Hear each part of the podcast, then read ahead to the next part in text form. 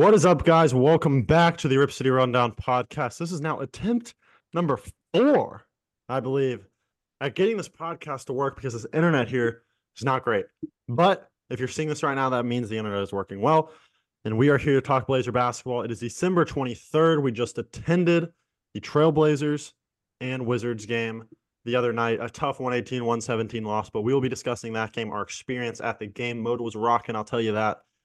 And then we'll also talk about what we want to see going forward and what we've seen up to this point.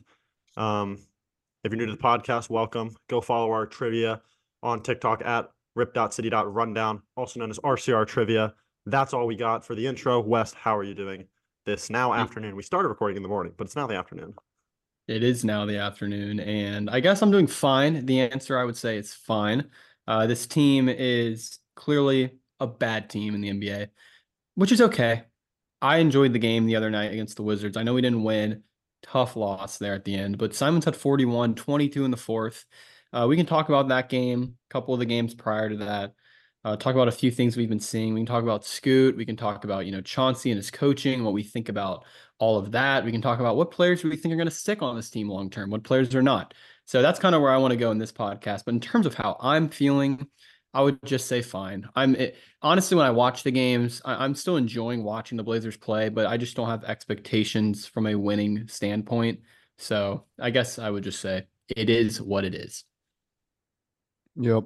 Um, I'm in the same boat as you, West. Um, it was a fun experience to go to the game, uh, especially after that horrible. I went to the opening night Clippers game, which was a terrible game. So it was good to uh, even though we lost, um, have a close game because I told you guys in person how I haven't been to a NBA game where it's been close since like about 2019. So that was fun. Um, it's great to have. First of all, it's just great to have Simons back. Just the whole control flow of the team um, when he has the ball in his hands and his ability to score. It's beautiful because when he was injured, we looked. I mean, we still look like rubbish, but um, but yeah, I'm feeling all right right now. Happy for Christmas in two days. So yeah, that is facts. So upcoming this week, we got Warriors tonight as we're recording. We've got Sacramento on the 26th, and then we got a little back to back against San Antonio. Um, I think that's the first thing we'll start with. We'll start with Anthony Simons because ever since he's come back, he's averaging, I believe, like 27 and six, something along those lines, shooting the ball pretty well. I believe 45, 38 from three. And this team looks a lot better. Uh, we obviously beat the Suns. We obviously lose to the Wizards, but that first quarter was atrocious against the Wizards. Um, but just the offense looks a lot better. And I think this is something I said preseason when my hot take was Anthony was going to average 28 plus. Um, at the time, that was a hot take because obviously Anthony had never averaged over 23 in a season.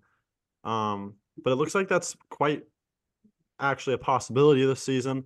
Um, what what's just something you've seen from Anthony this year? I, I also think Anthony's performance is even elevated even more now that we've seen that Scoot has struggled the way he has, as expected. So we look at Anthony, and we're like, Scoot's been this bad. Anthony looks this much better. Um, He's better. Just what what has been kind of the highlight for this past two weeks ever since Anthony's come back? How he's, feeling watching him play? Way better than last season. Um, you can just tell that from the eye test, from just watching him play, but also I just have statistics here. Last year, I know it's only been nine games because he's been injured, small sample size, but he's averaging six points more than last year and shooting about one percent better from from the field. Uh, is averaging half a more rebounds, two more assists, and 0.2 more steals. He is doing better in every single category this season, which is just, it's just, it's beautiful. It's exactly what we wanted to see as he is a huge part of our future in this team. In a way, I view him as kind of the new Damian Lillard, the new veteran-ish growing player, but obviously he's only in his early 20s, so yeah. I, I was going to say um kind of set it up nicely there Cody is that Simons is kind of dare I say similar to Dame in his ability to just straight up shoot the ball. Like, of course, Dame's range was deeper. It was probably a little more varied, his moves, but Simons is still young. But every time Simon shoots the ball, like, I get the same feeling that that ball is going in. Like he's that good of a shooter. Um, reading those stats, I think what I'm most impressed by is The playmaking has increased a little bit with the more assists, which I, I kind of saw coming just because he has now been put into the Damian Lillard role. He is now the number one option in the backcourt and quite frankly on the team. So he's going to have the ball in his hands a lot more. But I'm just impressed with how he's playing. He, now he's the number one name on the scouting report every night when he plays. The other team, first thing they're going to do, try to stop one. And he all he's done is increase his statistics. All he's done is um, increase his um, clearly his how valuable he is to the team. Yeah, Yeah, I mean, you could say defense too, but just how valuable he is to the team. I mean, and of course that's being compounded by Scoot's early struggles. You know, Shaedon still quite isn't the ball handler yet. He's still developing there. So Simons brings a huge need to this team, but I'm just impressed with getting the ball in his hands more. And he's, you know, of course, the output is greater. And that can be hard because, you know, when you become the scouting report basically for this team, I know Jerami's good, but you know, it's it's easy to kind of get taken out of games. But he's shown maturity and varied offensive skill. Yeah, he I can think all three levels. I think something with Anthony that is similar to Dame is especially during that game the other night when it was really I mean Ayton had a solid game. He ended up being almost 50% from the field, had like 23 and 16, but we can all agree that he missed a fair share of easy buckets, especially down the stretch. Mm-hmm. But when it comes to Anthony, there wasn't a time last night when he took a shot and I was like, why are you taking that's a bad shot? He almost like it's not the Dame level to where like you're lit- you're fine with him chucking from 40 feet, but there's never a time when it's a bad shot for Anthony because he can hit everything. So I think that's just a testament of how good he's become and how good of a shooter he is. Um, and yeah, it's it's just night and day since that fifth game of the season when we had no Anthony, and to where we are now offensively at least. I mean, we've jumped from 30th to I think it's like 20th or 19th on offensive rating uh, since Anthony came back. So, I mean, he's Yeah. I think he's the next star guard for this team. I mean, that's easy to say now while Scoot's been struggling and Sharpe super young, but uh, there's there's traits in Anthony that not a lot of guys have or even can get to. I mean, and, And- I think Earlier, we, I was just gonna say one more thing about Simons. Earlier or last season, we mentioned how he was statistically, and it helps when you have a bad team around you, but statistically the worst defender in the league last season. And obviously, he's not that anymore. He's not like a great defender by all means, but he's also improved on that side of the ball. I just wanted Yeah. to mention that real quick. um was he the worst defender last year or was that like a year a couple years ago? I last forgot. year. Last year, really. Yep. Dang. Um well, just before we move on from Simons, the one thing I wanted to add was um just again, the Blazers have been a guard heavy team ever since we picked Dame. We've always been, you know, a perimeter oriented team. And it's no different now with Simons, Scoot, and Sharpe. Clearly, Simons is light years ahead of the other two right now. Um, he's also been in the league for longer than the other two. We have a rookie and a second year player. So I'm not saying all is fair when you're comparing them, but Simons is definitely, if I mean, if you polled all 30 GMs and you said, give me the top 10 players under 25, I I think he, I think he's there. Yeah, that's tight. I have to think It's about that close, one. but but if if Simons, I- guess my point is is if the Blazers, which I hope they don't do, and we're not here to talk about this, but if down the line, you know, Simons was offered and put on the market for a trade just because, for whatever reason, he is a player that is coveted by a lot of people in this league. Like he, for all the Heat fans that are still lurking around from this debacle, he's better than Tyler Herro. I don't care. Um, He's better than Remember Tyler when Herro. people were debating him and Jordan Poole? Ooh, That's better than Jordan crazy. Poole. I, I well, it's, it's just yeah. I think he should better than Jordan Poole. There there would be people that disagree probably. I don't know. They both get stats on bad teams. yeah, Yeah. that is true. to Um, kind of um transition into kind of a negative this season. Um I've heard a lot of fans complain about it, especially on social media. I mean, I feel like everything's over exaggerated on social media, but that is the coaching. Um I was just about to say it's that. been too. kind of problematic. I mean, Warriors game, the refs miss a bad call. Um, we get the ball with not a lot of time left, get a stop, and we don't call a timeout. We force. There's five seconds left, and there's just no timeout called. We have one, and Chauncey doesn't call it. We miss the game winner, lose against the Warriors. Next game, or two games later against the Wizards, which we attended to. A timeout is called while we're down one this time around, and he draws a you know a questionable play with Jerami Grant left-handed hook for the win when Simons has 41. So not specifically looking at those two situations individually, but as a whole, how do you guys feel about everyone, you know, complaining about coaching decisions here? Um, I think if you look at the most recent example against the Wizards, I'm not going to put the complete blame for that last play call on Chauncey because we were sitting behind the bench.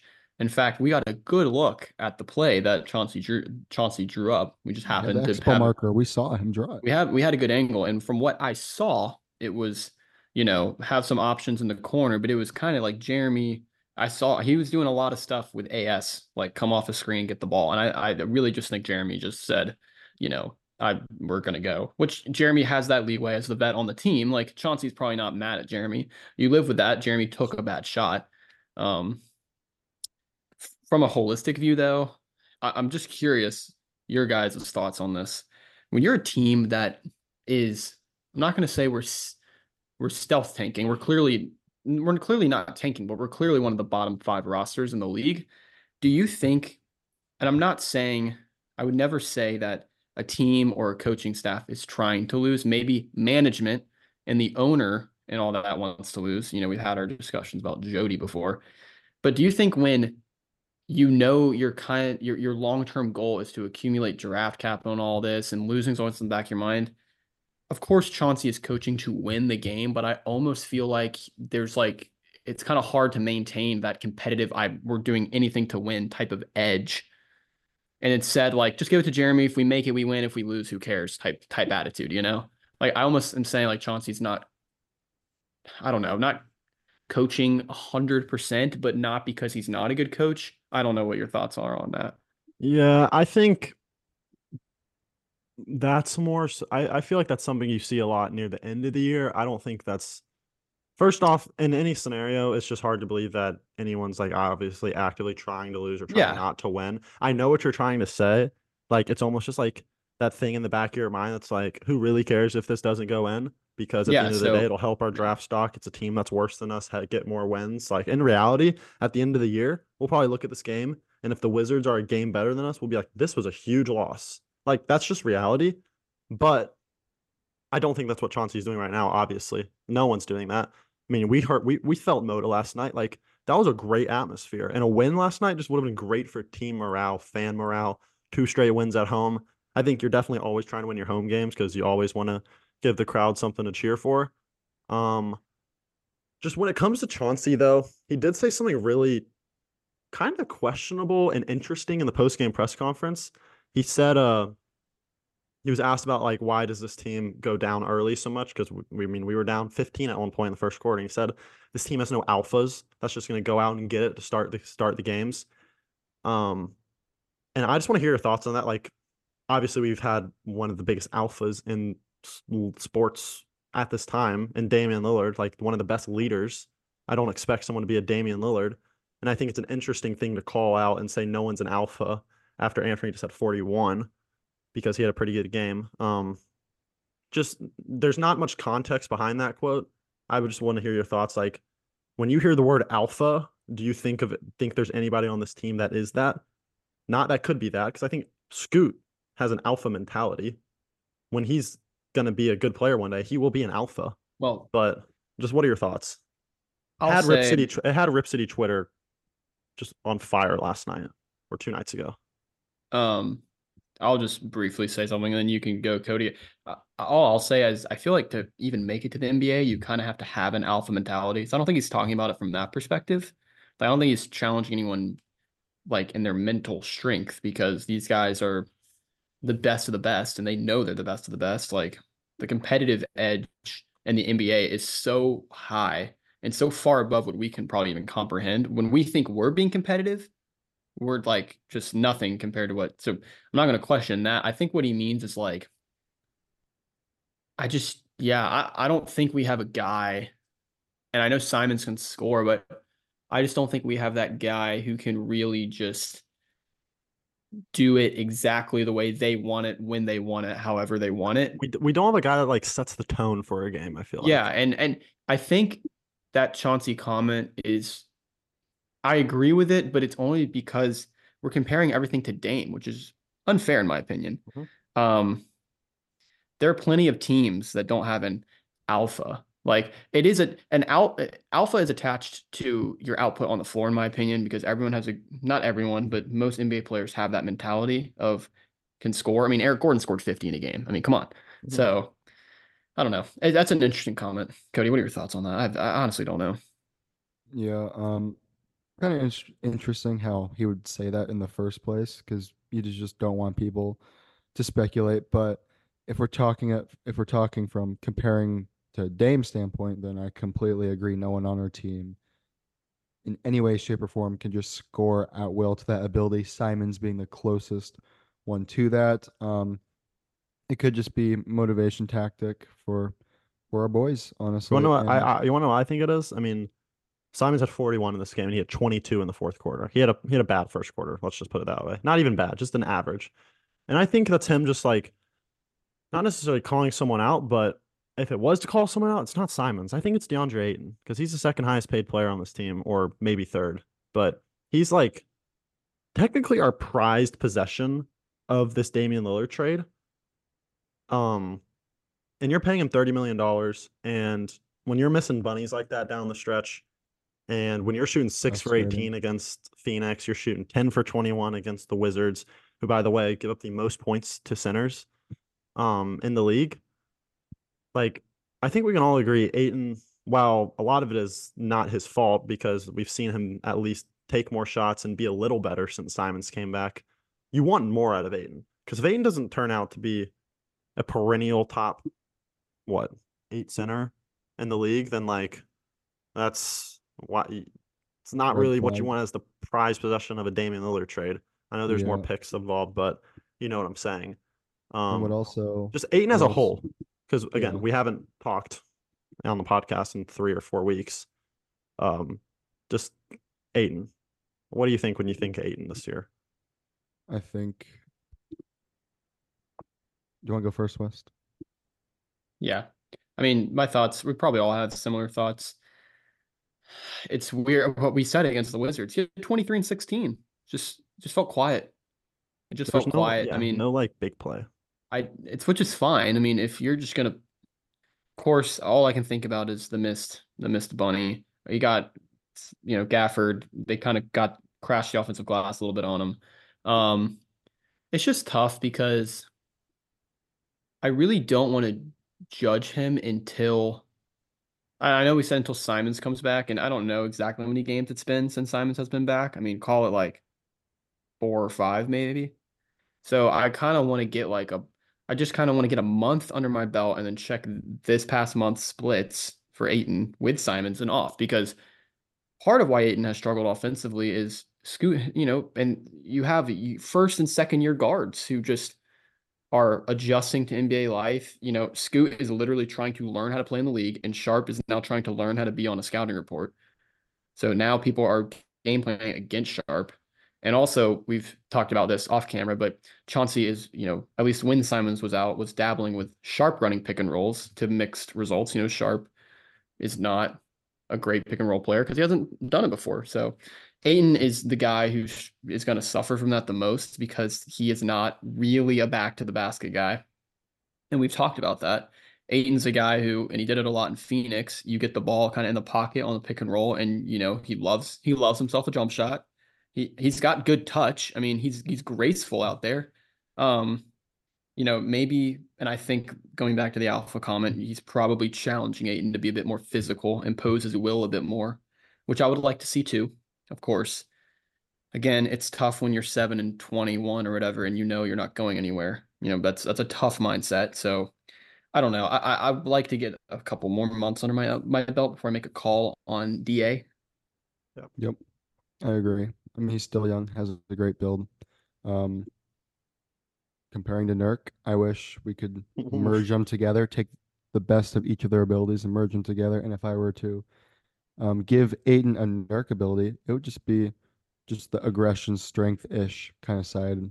of that. But hi- uh, his touch is obviously way better than Nurkic. And not trying to go off topic, but a thing that kind of made me mad about last night was um, no shade to Jerami Grant, but that last play was obviously run through him. I'm pretty sure it was, you know, his attention, his plan to get the ball. And it's just like, first of all, if it's a playoff game, I don't think that play call is made, first of all. And second of all, um, we should be feeding our young guys in the clutch, in my opinion.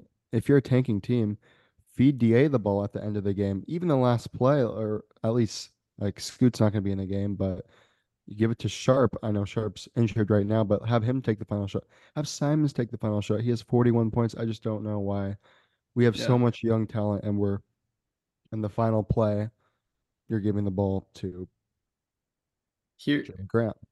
I agree with you. I I I agree with you it, until you bring in like the just the context and the politics of it all. Like we're paying Grant so much money, like that. I think as you know, we're investing in Grant right now. Clearly, does he spend the rest of this contract in Portland? Probably not. But you know, he's the vet, and he probably was promised like you're going to play on a bad team, but you can go shoot 25 times a game if you want to. Um, and I think when you're a veteran who's kind of put in the work, who's, you know, kind of earned your stripes, you're getting paid a lot of money, you know, you're, you're going, he, he, unfortunately in the clutch, he is the number one option. Um, now that, that, that doesn't mean that against the Wizards, he should have been. Um, but I understand why we go to him just because like we're just to pay 150 mil just for him to stand in the corner. I mean, Yeah. You, forget about all the things behind the scenes. I mean, Brogdon and Jerami have probably been told, like, yeah, take as many shots as you want because yeah, like we need someone to take shots. But yeah. final thing before we wrap here, uh, we'll keep it short and sweet. Just going to the game, the atmosphere. Let's just well, Great. what was something you liked about the game last time? I mean, we were we were close. Ish Wainwright was pretty entertaining on the bench. Shane Sharpe, I swore, just like gave me a cold death stare, like ten seconds long, multiple times. Like he just has no life in those eyes sometimes. Um, honestly, my it wasn't my favorite part because it sucked in the in the time that we were doing it, but ten minutes for tip, I mean, the lines were long out there. Like good crowd, good crowd. Yeah. It was cold, big crowds. We got in there. You know, from what I could tell, there's still passion and there's still energy among Rip City. And you know, when I was like, I made the funny comment before going to the game when we were just talking, and I was like, there's probably not going to be a lot of people here. And y'all were quick to say, you know, we're still top 10 in attendance. And that's crazy when you're not a good team. So um, I just appreciated the, the energy in the building, honestly. Even if Yeah. it's against a four team Wizards or four win Wizards team. And, you know, we got defense, you know, going on late in the game. So I was sick. I 100% agree. My best takeaway from the whole game was purely the atmosphere. I went to crypto.com arena for the Clippers opening night. Atrocious crowd. Nothing compared to last night. And that's something you'll always have as a Blazer fan is um, passion at Moda Center. No matter how bad you are. I mean, we got people saying the Kings the Kings are the best fans in the NBA. Sure, they might be today, but were they 10 years ago when they sucked? Five years ago when they sucked? Absolutely not. But when the Blazers suck, the fans will always be there no matter what, unless it's the game last year I went to where it was uh, eight inches of snow in Portland. So Well, that's fair. Uh, last thing, Cody, uh, rank rank the Dippin' Dots one to ten. rank the Dippin' Dots. The So I'm rainbow ice put was poor. Cookies and cream is going to easily grab the number one spot, followed by banana split, and then taking the uh, back of the whatever is the what's it called rainbow sherbet. Rainbow ice. Is there a fourth? I think there might There be. is a fourth. fourth, Isn't- I don't know what it is. Isn't Rainbow Sherbet a Mario Kart track? Oh, that's embarrassing. No. um. Okay. But yeah, that was my favorite takeaway. The Blazers atmosphere, and I hope it'll always stay like that. And that is why we should theoretically never move as a team. Hopefully. Yeah. And that's why we should feel a good team in the future. Um, but yeah, I mean, Ayton's been getting better. Simons has been great. Sharpe has been good. Scoot has been meh. But hopefully, in our next podcast, who knows when it will be? Probably two weeks, three weeks from now, we'll have another check in. Um, let us know below in the comments how you're feeling about the Blazers right now through This is probably now a third through the season. And uh, we'll catch you guys next time. Peace out.